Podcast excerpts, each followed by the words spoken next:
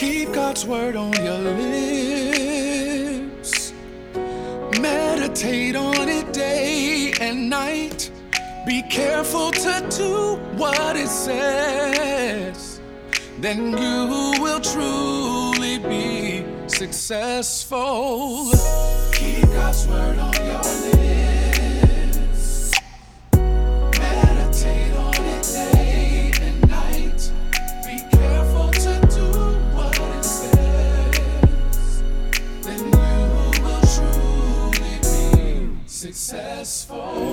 is day 77 of our 90 day challenge, and the topic is Sit Under Wisdom. Be careful to do what it says. Then you will truly be successful. We are in the book of Titus, Titus, the second chapter, and the first verse. You, however, must teach what is appropriate to sound doctrine. Teach the older men to be temperate, worthy of self respect, self control, and sound in faith, in love, and in endurance. Likewise, teach the older women to be reverent in the way they live, not to be slanderers or addicted to much wine, but to teach what is good. Then they can urge the younger women to love their husbands and children, to be self controlled and pure, to be busy at home, to be kind, and to be subject to their husbands, so that no one will malign the word of God. Similarly, encourage the young men to be self controlled in everything. Set them an example by doing what is good. In your teaching, show integrity, seriousness, and soundness of speech that cannot be condemned, so that those who oppose you may be ashamed because they have nothing bad to say about us. Teach slaves to be subject to their masters in everything, to try to please them, not to talk back to them, and not to steal from them, but to show that they can be fully trusted, so that in every way they will make the teaching about God, our Savior, attractive. And that ends our reading for today. The topic is Sit Under Wisdom. Her name was Faith. Of all names, her name was Faith. She was a student in my remedial English class, and she was doing so well in the beginning.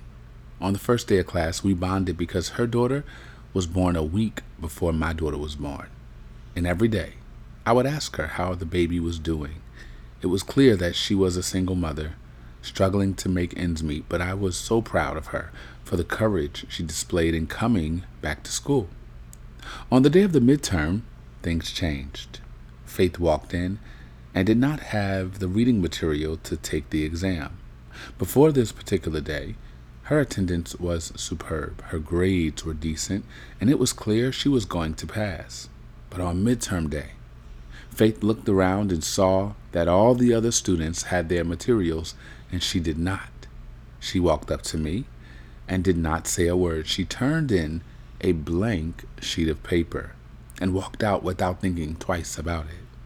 That was the last day I saw Faith in class. For weeks, I thought about Faith. Why didn't she ask if I had extra reading materials? Why didn't she ask to borrow someone else's paper for the test? Why did she walk out and give up so easily? She was right at the brink of her greatest blessing. She was going to pass the class, and instead of asking questions, she walked away from it all. I believe for some of us, God is using this worship in 66 study to bring you to the brink. You are right at the brink of your greatest blessing. At the same time, you're standing at the edge, contemplating giving it all up. Faith needed to ask one simple question, and she could have received her help. What is God challenging you to do? Who is God prompting you to ask? I know it may be difficult to do because you are the first in your family to do this or the first in your neighborhood to trust God in this way, but I promise you, wisdom is near. Perhaps God is connecting you to someone who has been where you are going so that you don't have to do it alone. In this season, I truly believe God is calling us, His worshipers, to sit under wisdom. Our instructions are simple sit, submit, surrender. This letter to Titus, written by Paul, is a special one. It is one of three pastoral letters in the New Testament. As Paul addresses Titus, he also talks about the requirements and duties of an elder and a bishop. Titus is a minor character with a major responsibility. The book of Galatians tells us that he accompanied Paul and Barnabas in Jerusalem. He was then deployed to Corinth, where he reconciled the Christian community with Paul. He was a necessary bridge that few people preach about. But his greatest contribution was not what he said, but how he sat. Because he sat, he could be trusted. Because he sat under the wise counsel of Paul, when God needed someone to go to the island of Crete to help organize the church, God could count on Titus. When God needed a bridge for Corinth, God could count on Titus. I think you know where I'm going.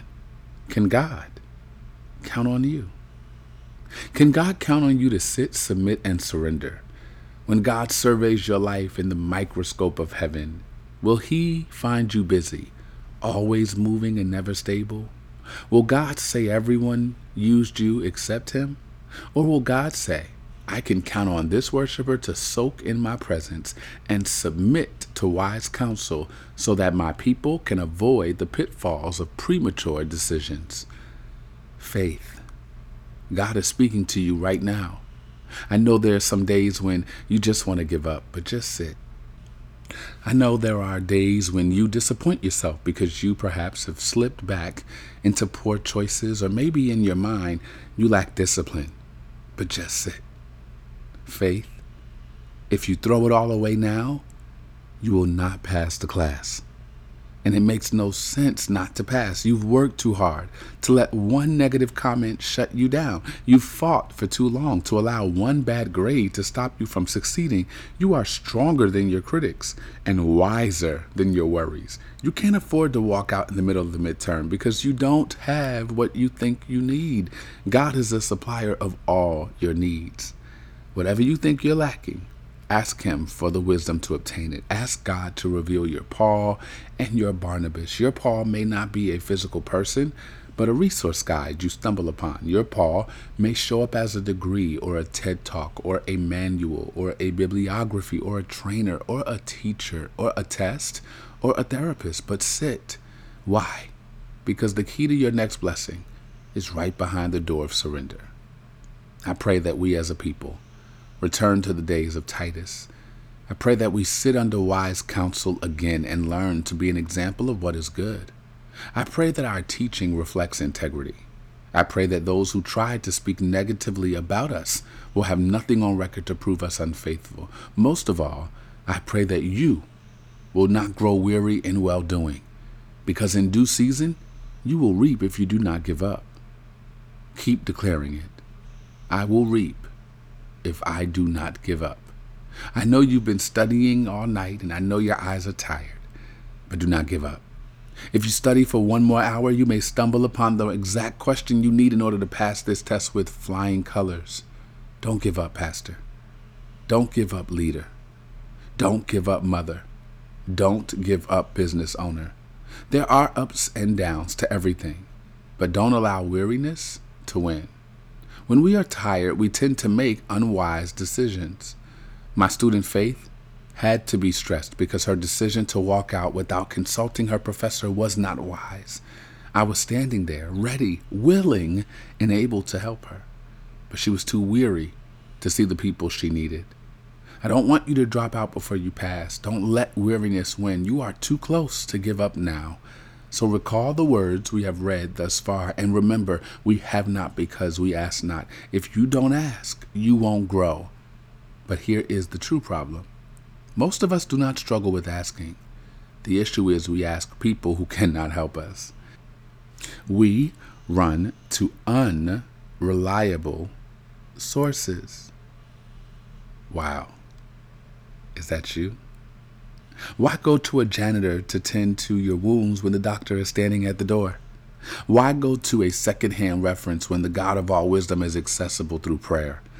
The children of Israel struggled with this same issue. They preferred secondhand revelation through Moses because they were afraid to go into the darkness where God was.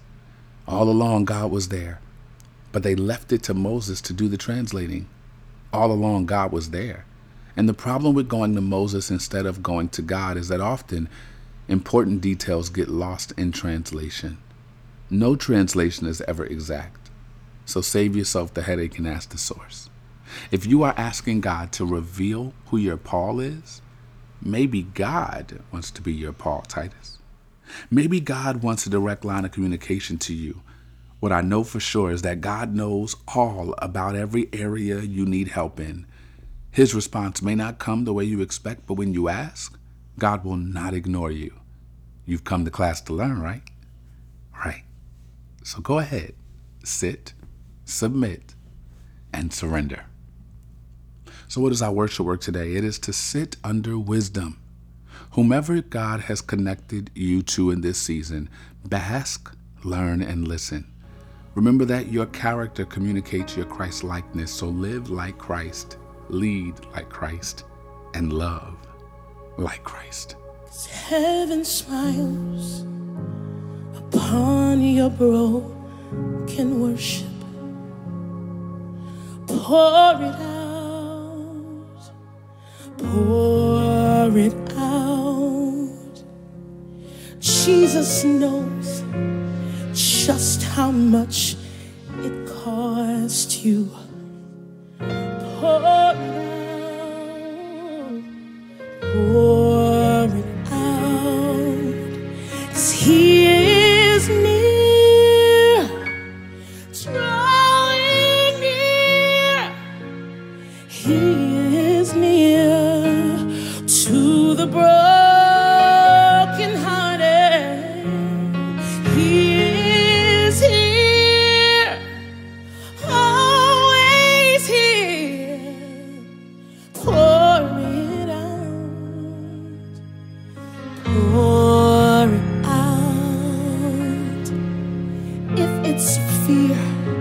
That's keeping you from trusting. Pour it out. Pour it out. Woo!